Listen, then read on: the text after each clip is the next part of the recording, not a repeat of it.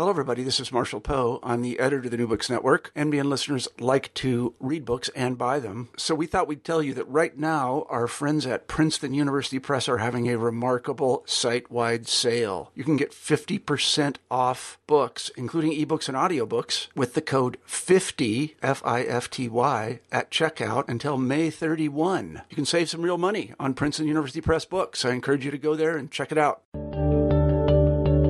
Hello, everybody, and welcome back to the New Books Network. I'm Marshall Poe, the editor in chief of the network, and each week we scour the internet looking for interesting books. And this week I'm very happy to say we have Matthias Determann on the show, and we'll be talking about his very interesting book, Historiography in Saudi Arabia Globalization and the State in the Middle East.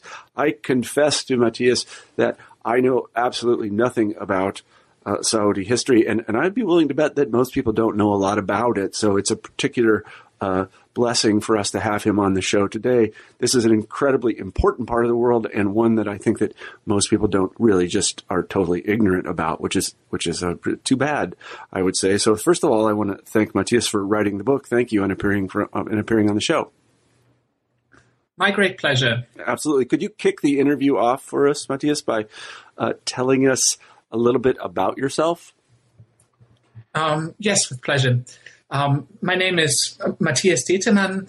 Um, I'm teaching as a faculty member at Virginia Commonwealth University in Qatar, um, but I'm not a Qatari, not a, not a Saudi, but I'm originally from um, Germany and I'm currently spending um, parts of my summer in Vienna, Austria.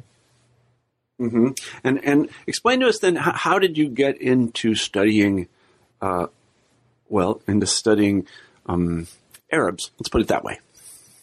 Yeah, um, I studied history and Arabic studies um, um, for my first degrees um, at the University of Vienna in Austria, and I wanted to do um, history from my high school days. I'm one of those perhaps many historians who had a great high school teacher um, who inspired me to go on to do history. However, I wanted to do um, um, non-European history because I am from Europe and I just wanted to learn about uh, another culture, another world region. Um, and I graduated from high school in 2003, and that was, um, yeah, a time when, unfortunately, the Middle East was perhaps um, the the hottest non-European world mm-hmm. region, um, not just in terms of temperature, but also obviously in terms of politics. 2003 was the invasion of Iraq. Um, 2001 was um, 9/11, obviously. 2002, the war in Afghanistan. Um, so um, the Middle East, the Arab world, um, was around 2003 very much um, in the media as it has been ever since. Um, and so I think that just attracted me to the study of Arabic and the Middle East. Mm-hmm. I, I, was going to ask because, uh, well, let me sort of preface. I don't think it's very easy to study um, Arab history in the United States. I'm sure lots of people will tell me I'm wrong, but uh, uh is it is it uh, is the study of uh, Arabs and uh, sort of Middle Eastern culture and history well developed in the uh, Deutsche Sprachraum, you know, in the in the German speaking regions? Uh, yes, it is. Um, the German speaking um, Sprachraum, as you said, had a long um, tradition of Orientalist scholarship. Um, the Habsburg Empire was, of course, bordering for a long time with the Ottoman Empire. Um, so um, the Habsburg had a long history of relations um, with the uh, with the Ottoman Empire, and uh, there were always, or um, for l- long periods, there have been um, schools teaching um, diplomats um, Arabic and mm-hmm. Oriental languages in general. Mm-hmm, mm-hmm, mm-hmm, yeah, I'm, I'm, I'm, a little bit aware of that. I mean, I, I, only say that because I know a lot of historians, partially because I host um, new books in history, but also because I've been in the discipline for about a quarter century, and I don't think I can name a single historian of the Arab Peninsula. I mean, I know hundreds of historians, and I can't name one. So um, it's it's kind of a remarkable thing you've done, and I just i am sort of in awe of it. That's really it's a very brave thing to do. To, to Thank to, you so much. do something like that. So Why did you write historiography in Saudi Arabia, Saudi Arabia, globalization and the state in the Middle East? Um, well, um, like you, I didn't know many um, historians who worked on the Arabian Peninsula. Um, so I feel that this was kind of a f- fresh field of study with, um, yeah, um, a lot that can still be done, a lot of re- history that can be written, recovered. However, perhaps a more personal reason is that um, I actually, after completing my undergraduate studies in Arabic and history, I got a job teaching German language at Saudi University, mm. um, King Saud University. Um, and so I found myself in the country connecting with Saudi historians, talking to them, visiting their um, their workshops, and then I um, decided to do a PhD on um, the history of Saudi Arabia. Um, and basically, um, because there were so few uh, Western historians of Saudi Arabia, I wanted to start by basically reading um, everything that Saudis have ever written about their history, or at least trying to do so. Um, and so I um, studied this topic, um, historiography in Saudi Arabia, for my PhD, and um, the book is basically a revised version of that PhD thesis. The PhD thesis um, was completed at the School of Oriental and African Studies, which is part of the University of London. Mm-hmm, mm-hmm. It's funny you mentioned that uh, studying reasonably, I don't, I don't, know how best to put it, but studying obscure topics of important nations. So I used to study, I, I, guess I still do study to some extent, medieval and early modern Russia. And I had trouble explaining to people why anybody would ever be interested in that. And one of my professors uh, explained it best. He said, you know what? It's probably not very important to you, but it's really important to them. I think that's pretty much right. Um, yeah. So, so let, let, me ask a further question before we get to the book. Saudi Arabia is not a liberal culture.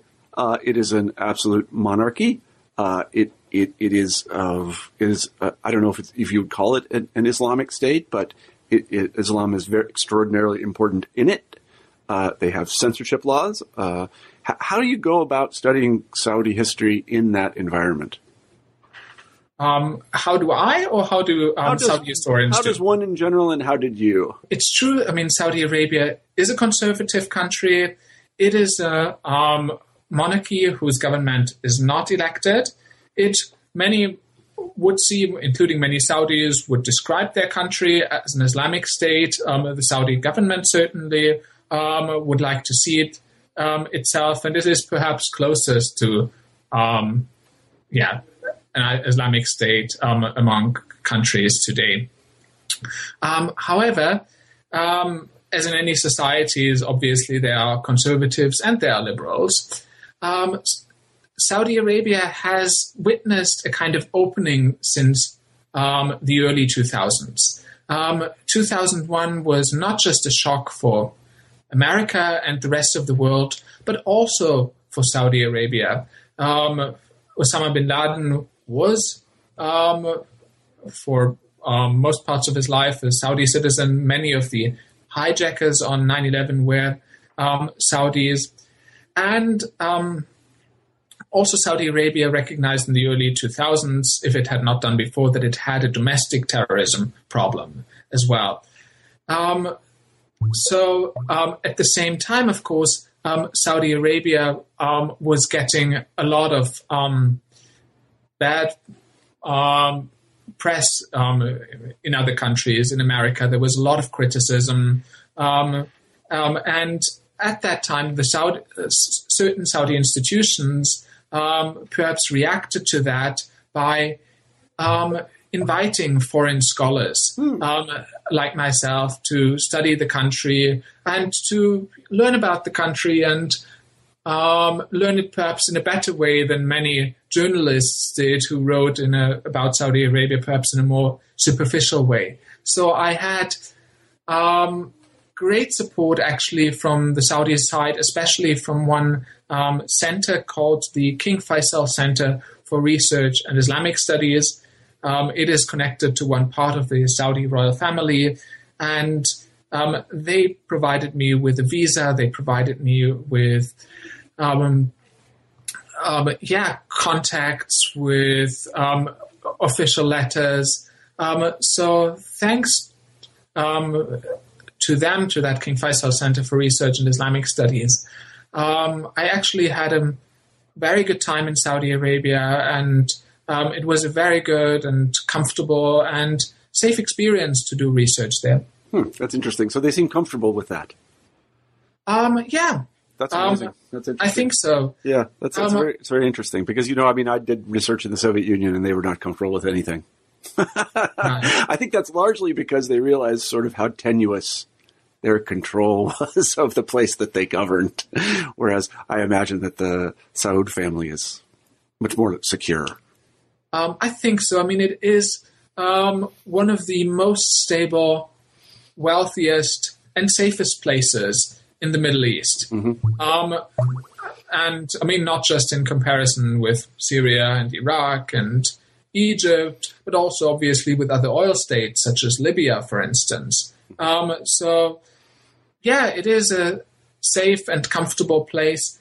And um, uh, uh, like I think the Saudis, um, uh, they knew that after 9/11 they got a lot of bad press. Um, so I think an an academic researcher who would write about Saudi Arabia um, would perhaps, yeah, help them. Also help them solve their problems, um, and would would certainly write something that is more nuanced and better um, than many accounts by journalists who only spent very brief periods of time in the kingdom, if at all. Mm-hmm. So, in a sense, what they're saying is we really have nothing to hide. We'd invite you to come here and check yeah. us out. Yeah, that's very interesting.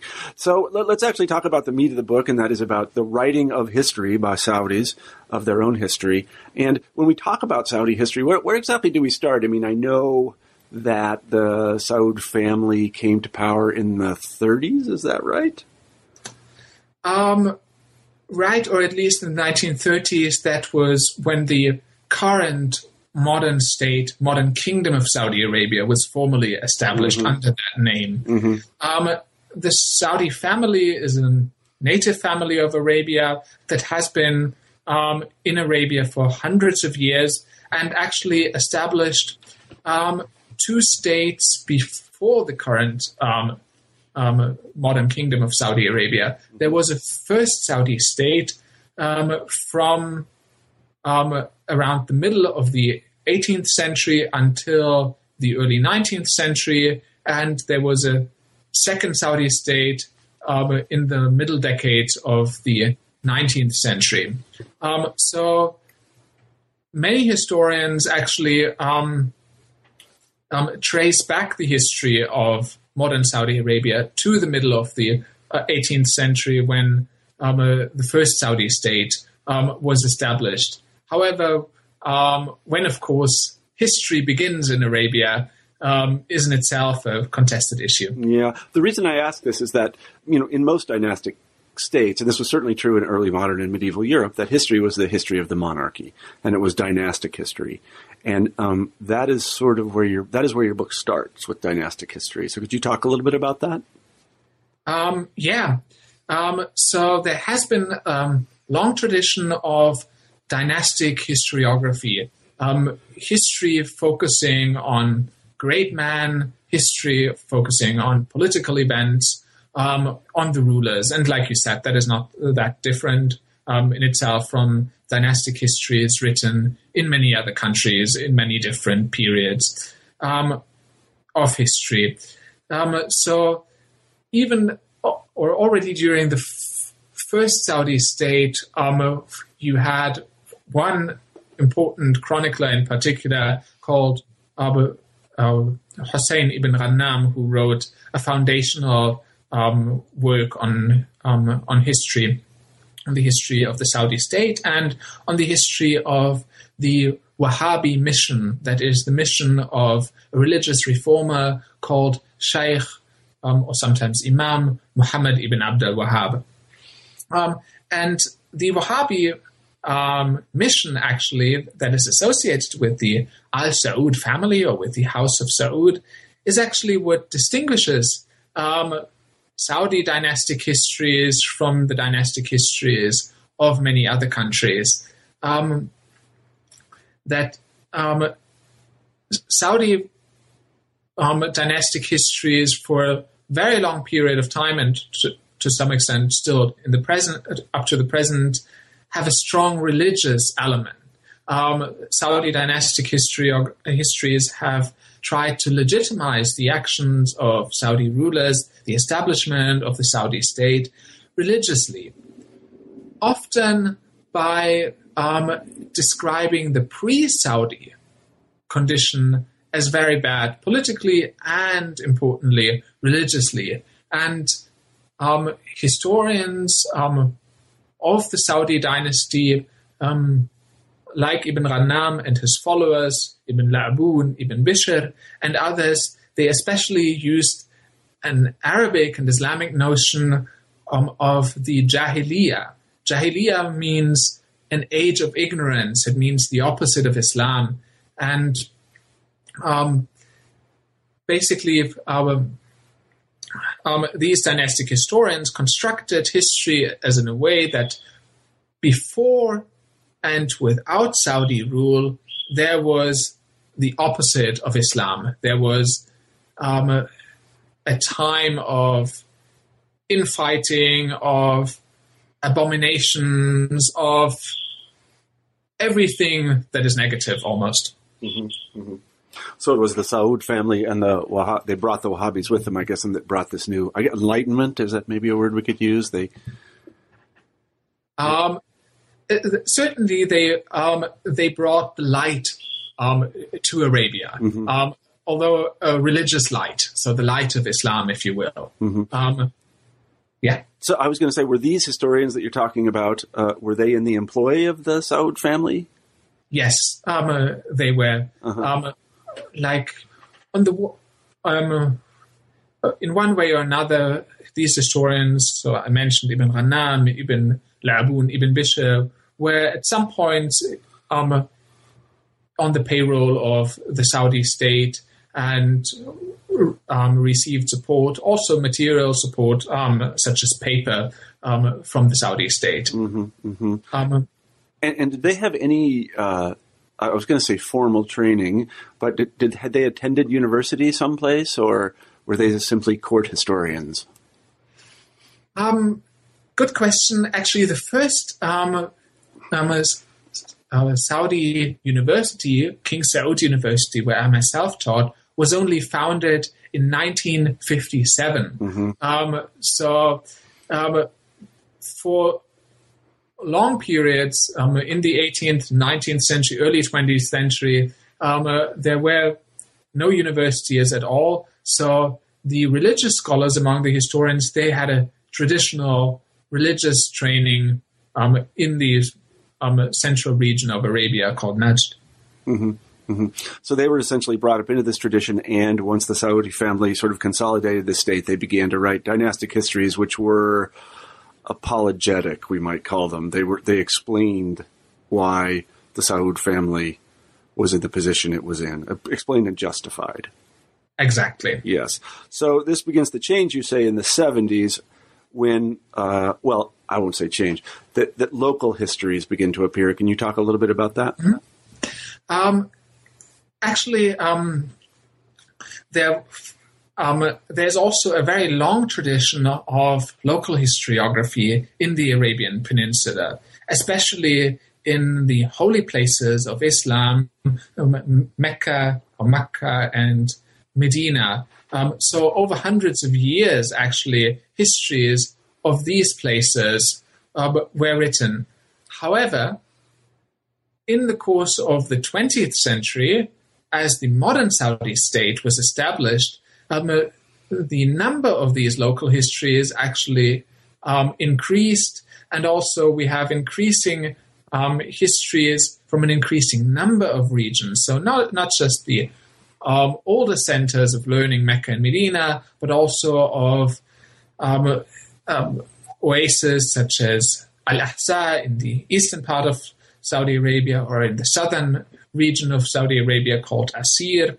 Um, so there is um, um, a proliferation of local histories in parallel to the um, um, to the production of dynastic histories. Mm-hmm, mm-hmm. I see.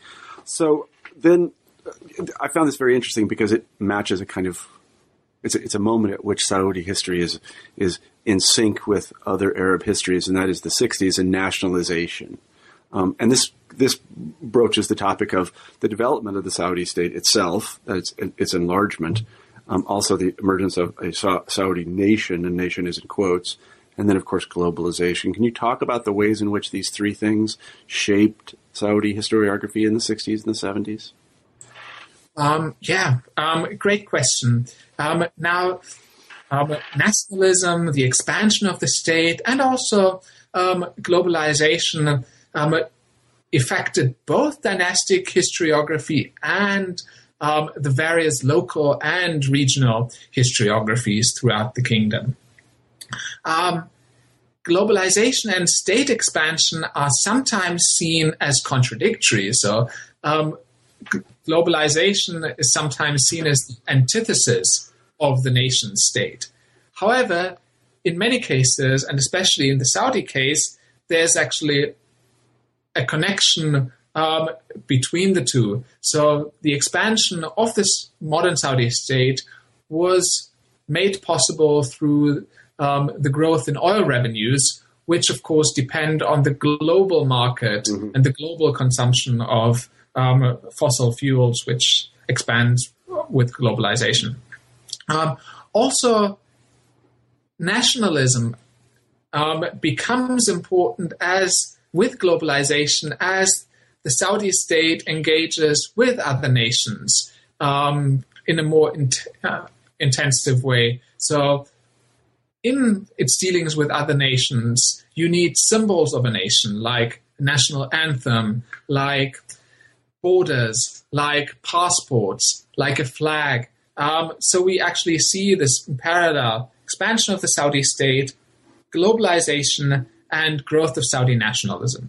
Growth of Saudi nationalism affected both dynastic historiography and local and regional historiography.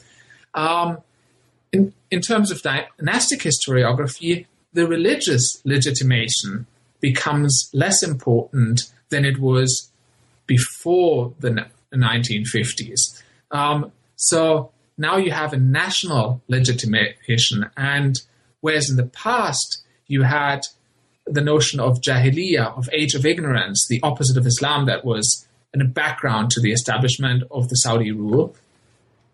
Um, from the 1950s, 60s, 70s onwards, you had division, uh, national division as becoming uh, becoming the prominent background to the establishment of the Saudi state. And the Saudi state was seen as the unifier of Arabia. So it was still seen as the state that brought Islam and the correct, the Wahhabi movement, the Wahhabi mission, but it was also seen as the state, uh, as the state that unified the country. So similar to Bismarck, for instance, or uh, in Germany or Garibaldi in mm-hmm. Italy, you had a Saudi unifier, and that became King Abdulaziz of Al Saud, the first Saudi king who ruled um, between 1902 and the um, early 1950s.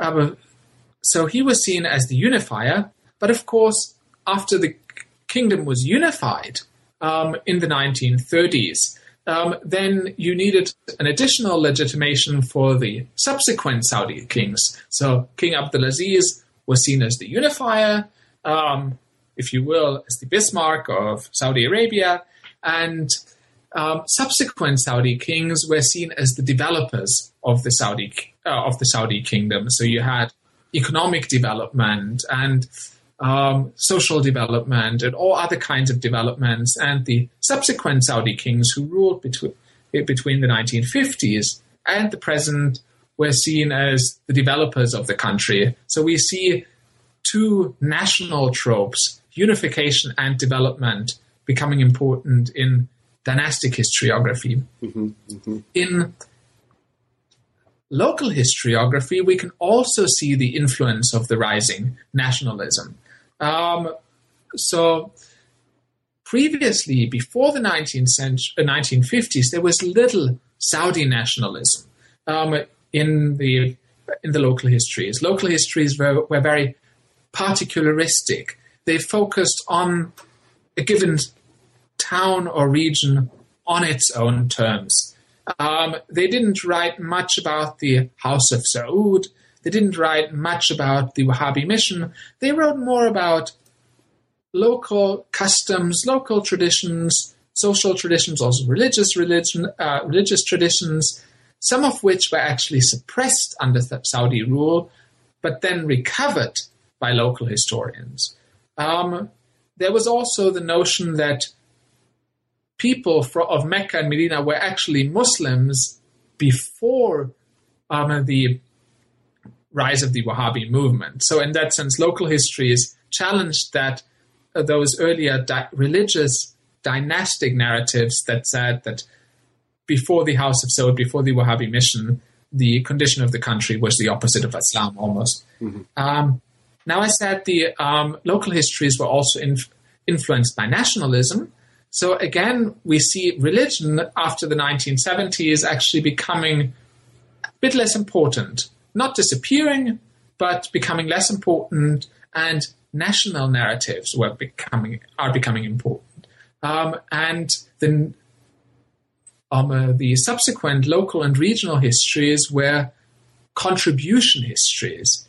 So, whereas the dynastic history is focused on Saudi kings as the main actors, the unifiers and developers of the country, different local historians try to argue for the contribution of their um, town or region to the unification and development of the country. So we see histories saying that this town or this tribe um, actually made an important contribution to the establishment of the nation and hence is a very valuable part of the nation and perhaps um, should receive a fair share in the wealth of the country.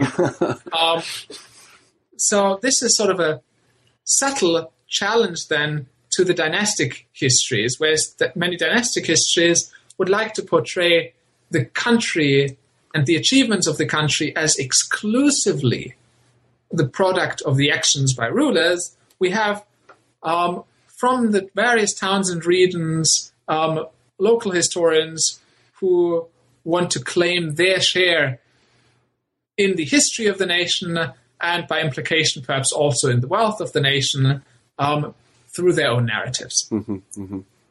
That, that's very interesting. It, it, and there are lots of parallels to other nation builders, I would say, in over the 19th and 20th century. One of them that I think is similar to is similar to all of these other nation building efforts, but is also different. And that is that the the Saudis had uh, to deal with the fact that although they were saying that the people of the Arab Peninsula were one, they were in fact many. That there were Bedouins and there were other there were tribal divisions and things such as this. So that's one difficulty in claiming that there was a unified Saudi nation, um, if they claimed that. Uh, but but the other difficulty, and the one that makes it unique, I don't know if it's unique, but the other makes it different, is pan-Arab nationalism. And the Saudis, as I remember, were very early. They were quite enthusiastic about this early on, um, and the 1960s was sort of the the the, the high point of it, the late 1960s. So how, how did they deal with these two these two complications of their national narrative? I'm particularly interested in the pan Arab nationalism one because that one is really nothing. You know, it's hard to. It's like it reminds me a little bit of pan Slavism. You know, it's sort of try to unify all the Slavs. But go ahead and talk a little bit about that. Yeah, that's a very good point. Um, pan Arabism or Arab nationalism is actually older, considerably older um, than um,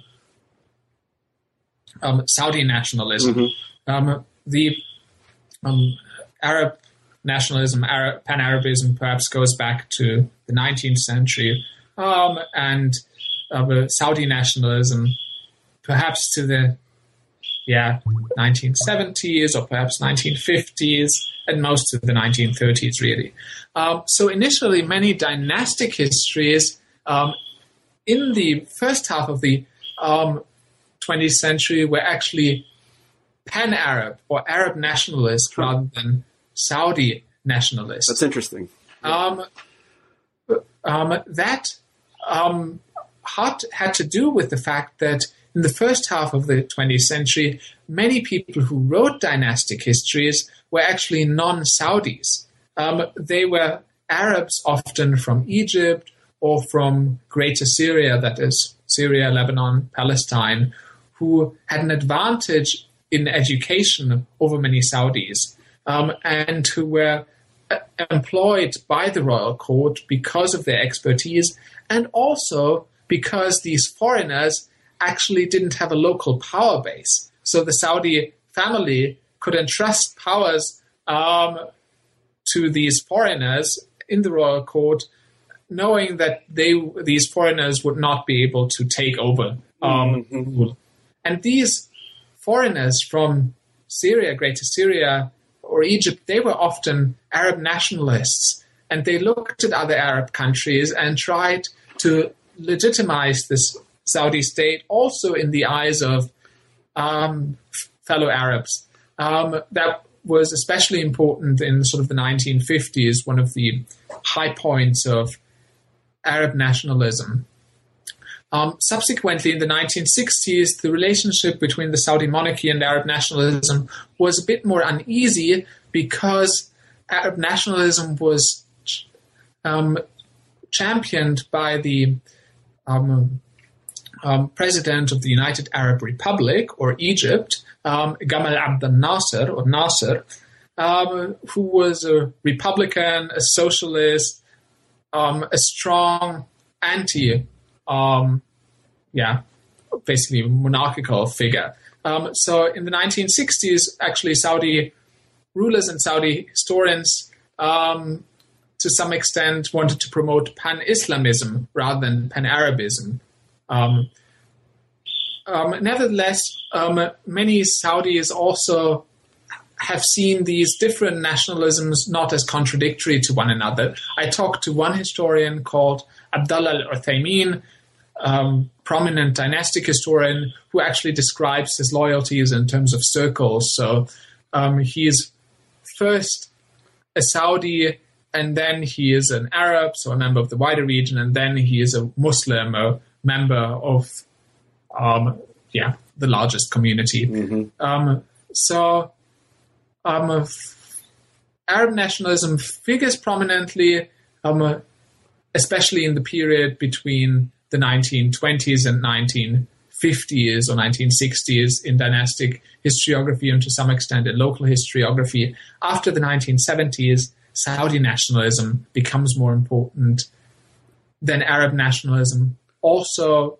because Arab nationalism on the whole, in the whole um, Arab world, declines partly as a result of Arab defeats against Israel. There were, was a war in 1967 against Israel that um, Arab countries lost in another war in 1973. Gamal Abdel Nasser died um, around 1970 and um, thereafter the Arab nationalist movement lost momentum and Saudi nationalism was on the rise. Mm-hmm, mm-hmm. And that, that's a. That, I was going to ask a question about uh, Islamism, and I wonder how they um, dealt with the sort of nascent forces because it was in fashion in the 1940s and 50s, I think, and then it fell out of fashion during the socialist nationalist pan Arab period, and then it came back as mm-hmm. with us today. How, how, did they deal with um, uh, pan um, um, or or Islamist ideology? Well, if you will, um, the um, the Wahhabi mission uh, is actually connected to Islamist um, ideologies. Um, the Wahhabi mission itself was um, and has been a religious reform movement.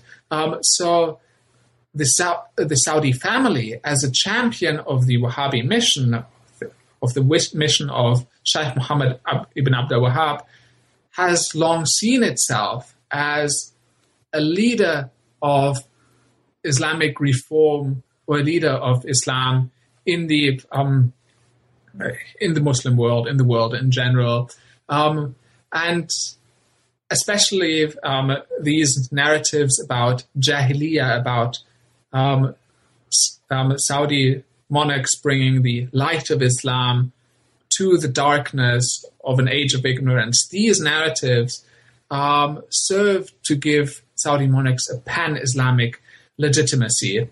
Um, like I said, um, the, since the 1970s, these pan Islamic narratives have not disappeared, um, but we've seen the rise of um, of nationalist narratives such as unification and development of the country.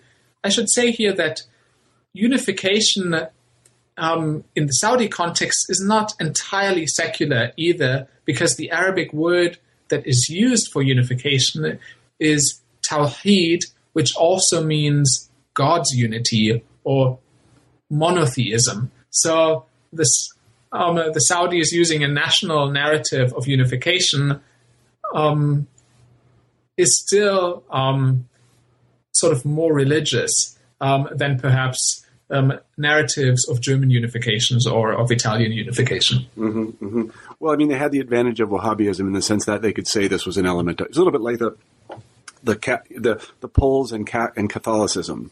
You know, they could say, "Well, this is who we are. We're both Poles, but we're also Catholics," and it's sort of the same thing. Exactly. And, yeah. Um, Saudis they, often said, "We are Saudis. We are Arabs, and we are Muslims." Um, and some of them said we are perhaps the best Arabs because we are the original Arabs from the heartland of the Arab world, from the Arabian Peninsula. And um, they also, um, yeah, perhaps saw themselves as the most formidable Muslims because um, uh, they were the leaders of this Islamic um, reform movement yeah. uh, started by Muhammad ibn Abdul Wahhab in the 18th century. Yeah, this is a little bit of an aside. I just am curious. What do Saudis call themselves? Do they say we're we're, we're do they do they say they're Saudi or what, how do they speak of themselves? Do they say um, they're Arabs? Or they're Muslims? Or do they say what? Do, how do they call themselves? Yeah, in the um, at the high point of Arab nationalism around the 1950s, many um, Saudis would perhaps primarily identify as Arabs. Um, nevertheless, they've also always considered themselves Muslims too. And more recently, um, in the 1970 from the 1970s onwards, um, with the rise of Saudi nationalism, um, you have Saudis increasingly referring to themselves, perhaps primarily, as Saudis. Mm-hmm. Um, this also has to do with, with again globalization. Saudis traveling increasingly, travel, um, meeting people from other nations uh, abroad, also other Arabs, and then of course having to answer the question, where do you come from? Mm. And if a Saudi meets an Iraqi and, and, the Iraqi asks the Saudi, where do you come from?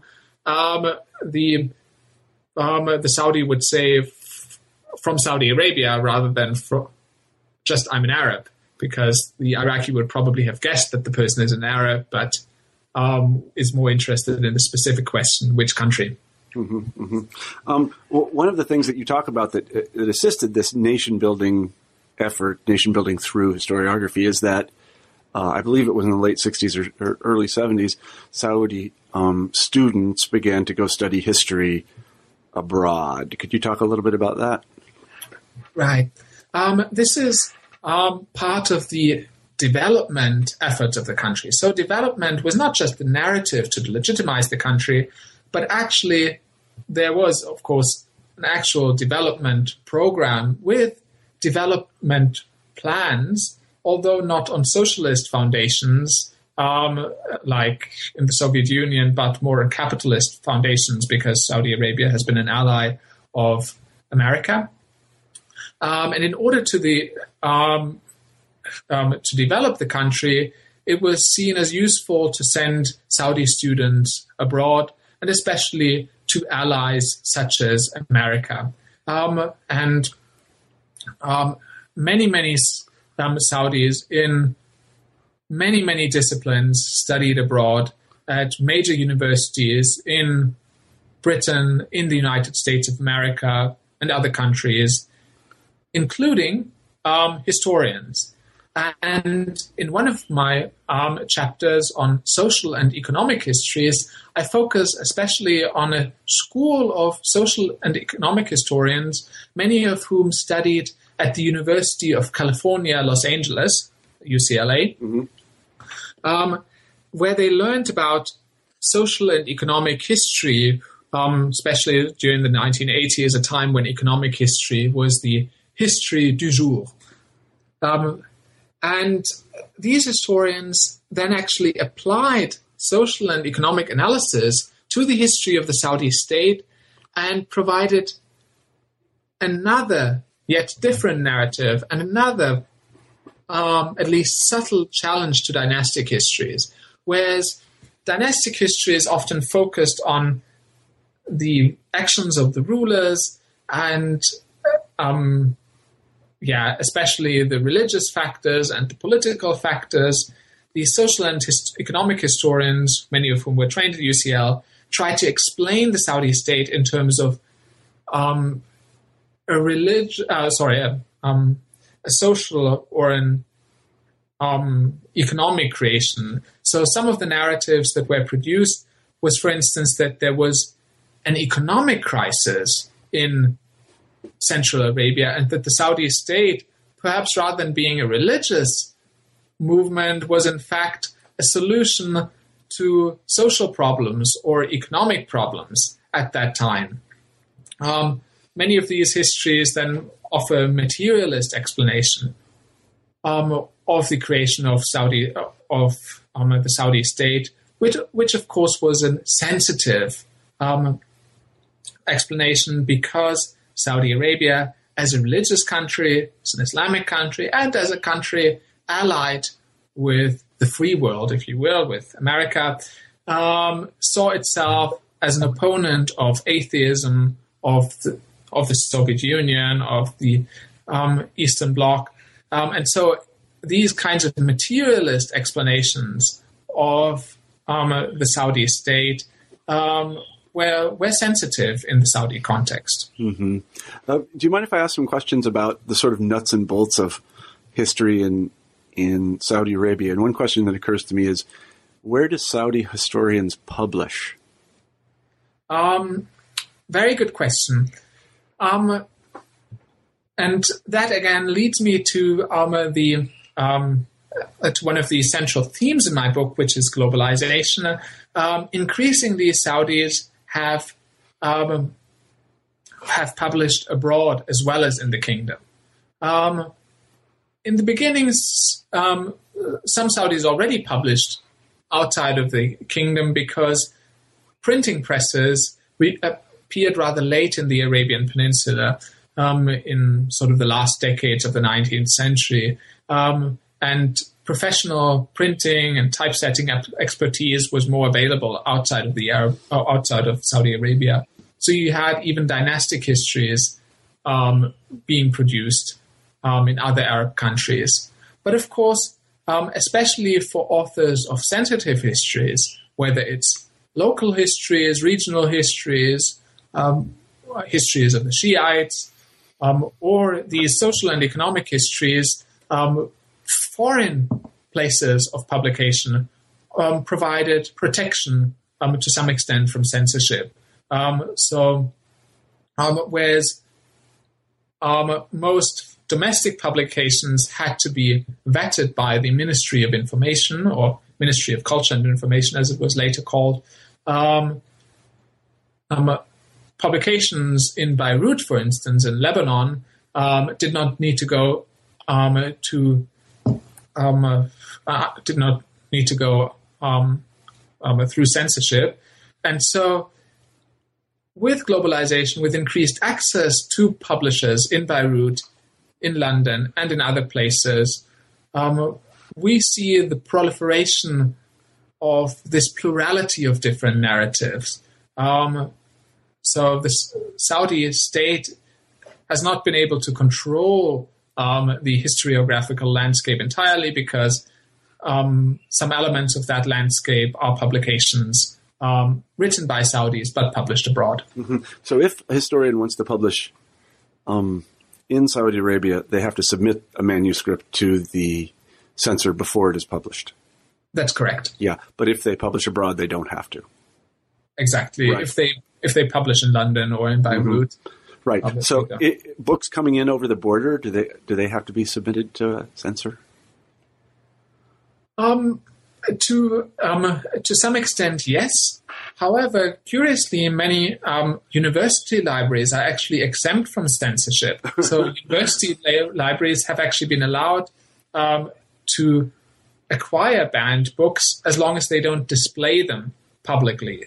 Um, so, there are actually loops, and um, since the 1990s, Saudi Arabia has been connected to the internet, and um, now Saudis have been able to um, uh, publish books as ebooks or download books as ebooks as PDF um, files from the internet with even less control by, let's say, the Ministry of Culture and Information. hmm Are there bookshops?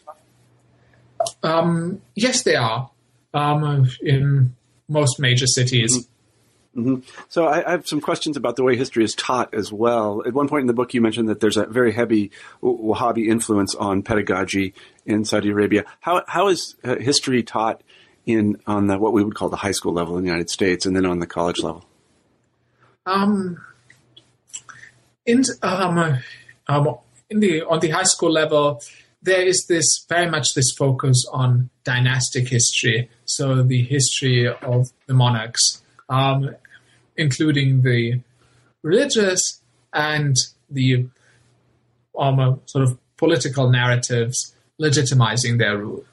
Um, in uh, on the college level, um, there is more openness in the uh, curriculum, and particularly um, Saudi history students, history majors, have been able to write um, um, undergraduate theses or master dissertations or um, uh, doctoral dissertations on many other topics aside from dynastic histories, um, including social and economic histories, and including um, local and regional histories. And as in other countries, local and regional histories are sometimes seen as more suitable for the topic of a dissertation because local history is seen as more of a manageable topic, and sometimes the student comes from the region um, that um, he or she wants to study, so they've got access to local sources, um, which gives the professor who is supervising a dissertation confidence in the completion of the dissertation. So we have actually seen many local and regional histories um, being first produced in the form of dissertations.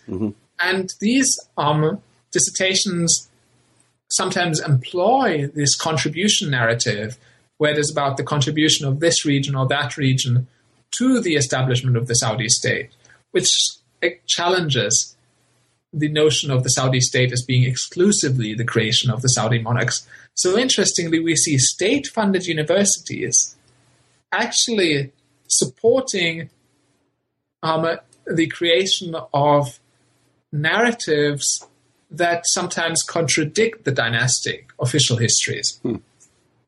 That's that's interesting. Let me, let me go back to the high schools for a second. I, I, I don't know how to ask this question. When it comes to explaining how things happen in, say, a high school textbook, does it say, by the will of God, in 1932, the Saudi family came back to the throne? Um, or does it does it give some more materialist explanation for it? Good question. It's certainly much more of a religious explanation that um, the Saudi family, as the leaders of the true religion, together with um, the scholars of the Wahhabi mission, um, have created the Saudi state with the blessing of God, um, most certainly. Um, and materialist explanations um, have been have been considered sensitive because um, they have been sometimes seen as challenging the religious legitimacy of the Saudi state, and many sort of senior members of the government um, see the religious legitimacy of the Saudi state as the most important one. Interestingly, um, sometimes they have been um, strengthened in this view by the collapse of the so- of the Soviet Union. Yeah. They saw that um, the Soviet Union collapsed, although it had a materialist ideology.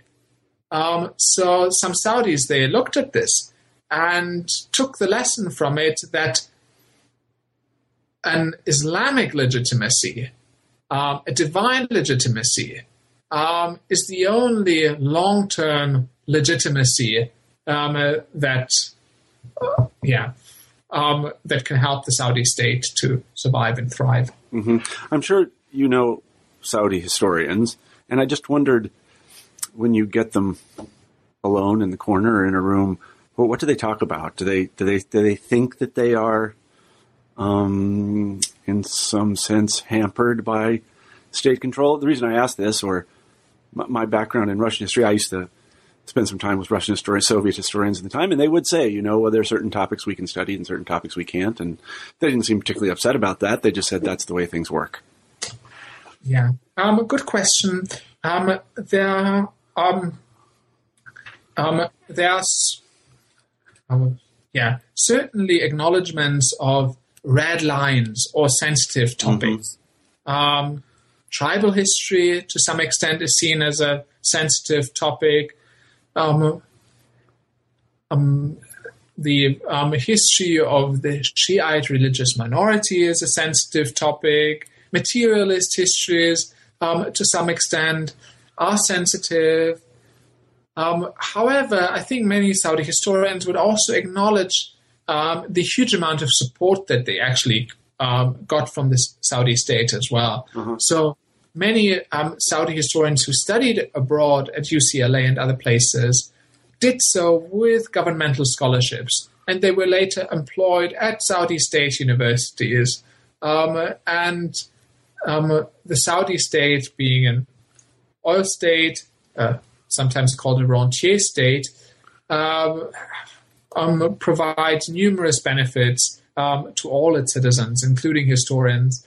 Um, and the Saudi state, through its governmental agencies, has supported the publication of many different histories, um, not just narrowly dynastic histories, um, but sometimes even histories that could be seen as more sensitive. So, I think what I would like to the um, to do in this book, and what also many Saudi historians acknowledge, is that this Saudi state's role is perhaps double edged. That there is um, censorship, but there's also a lot of support. Mm-hmm. On the one hand, there is um, control, um, but there's also a lot of funding for historians for historical studies. Mm-hmm, mm-hmm. Actually, it's funny because there's a similar sort of situation in at least the sort of the people that I knew during the Soviet Union who studied history. They were all supported by the state and were very grateful for it.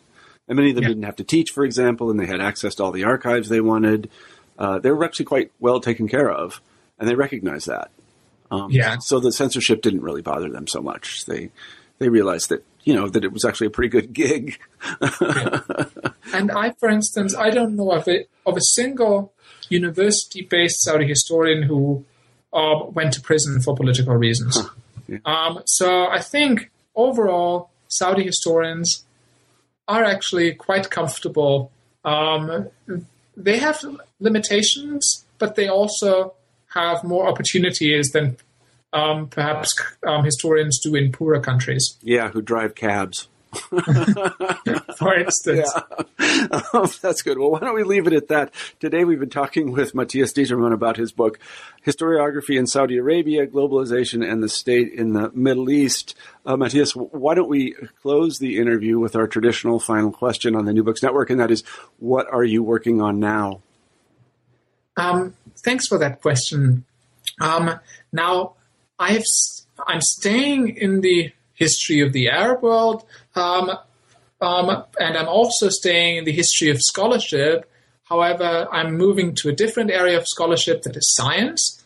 Um, I am right now working on two books. One is a, a history of biology in the Gulf states, um, and the second book is a history of modern astronomy um, in the uh, but in the wider Arab world. So I'm trying to expand my circles. Um, whereas with this first book of mine, I focused only on Saudi Arabia. With the second book, I'm trying to cover the Gulf states as a whole. And with that third book on astronomy in the Arab world, I'm trying to, um, yeah, study the entire Arab world. Mm-hmm. Um, again, um, these are also um, under researched topics we know a lot about history of science in the pre modern Arab world, in the medieval Islamic world, but we know rather little about um, the natural sciences in the modern and contemporary Arab world. Mm-hmm. Well, good luck with those projects, and I hope that you'll come back on the show when you're done with them. Oh, with great pleasure. Good. Thank you so, so, much. Let me say again that we've been talking to Matthias Determann about his book, Historiography in Saudi Arabia Globalization and the State in the Middle East. Uh, let me first say, Matthias, thank you for being on the show. Thank you. Absolutely. And let me say to all the people who listen to the many interviews on the New Books Network, thank you very much for your support, and I hope that you have a great week.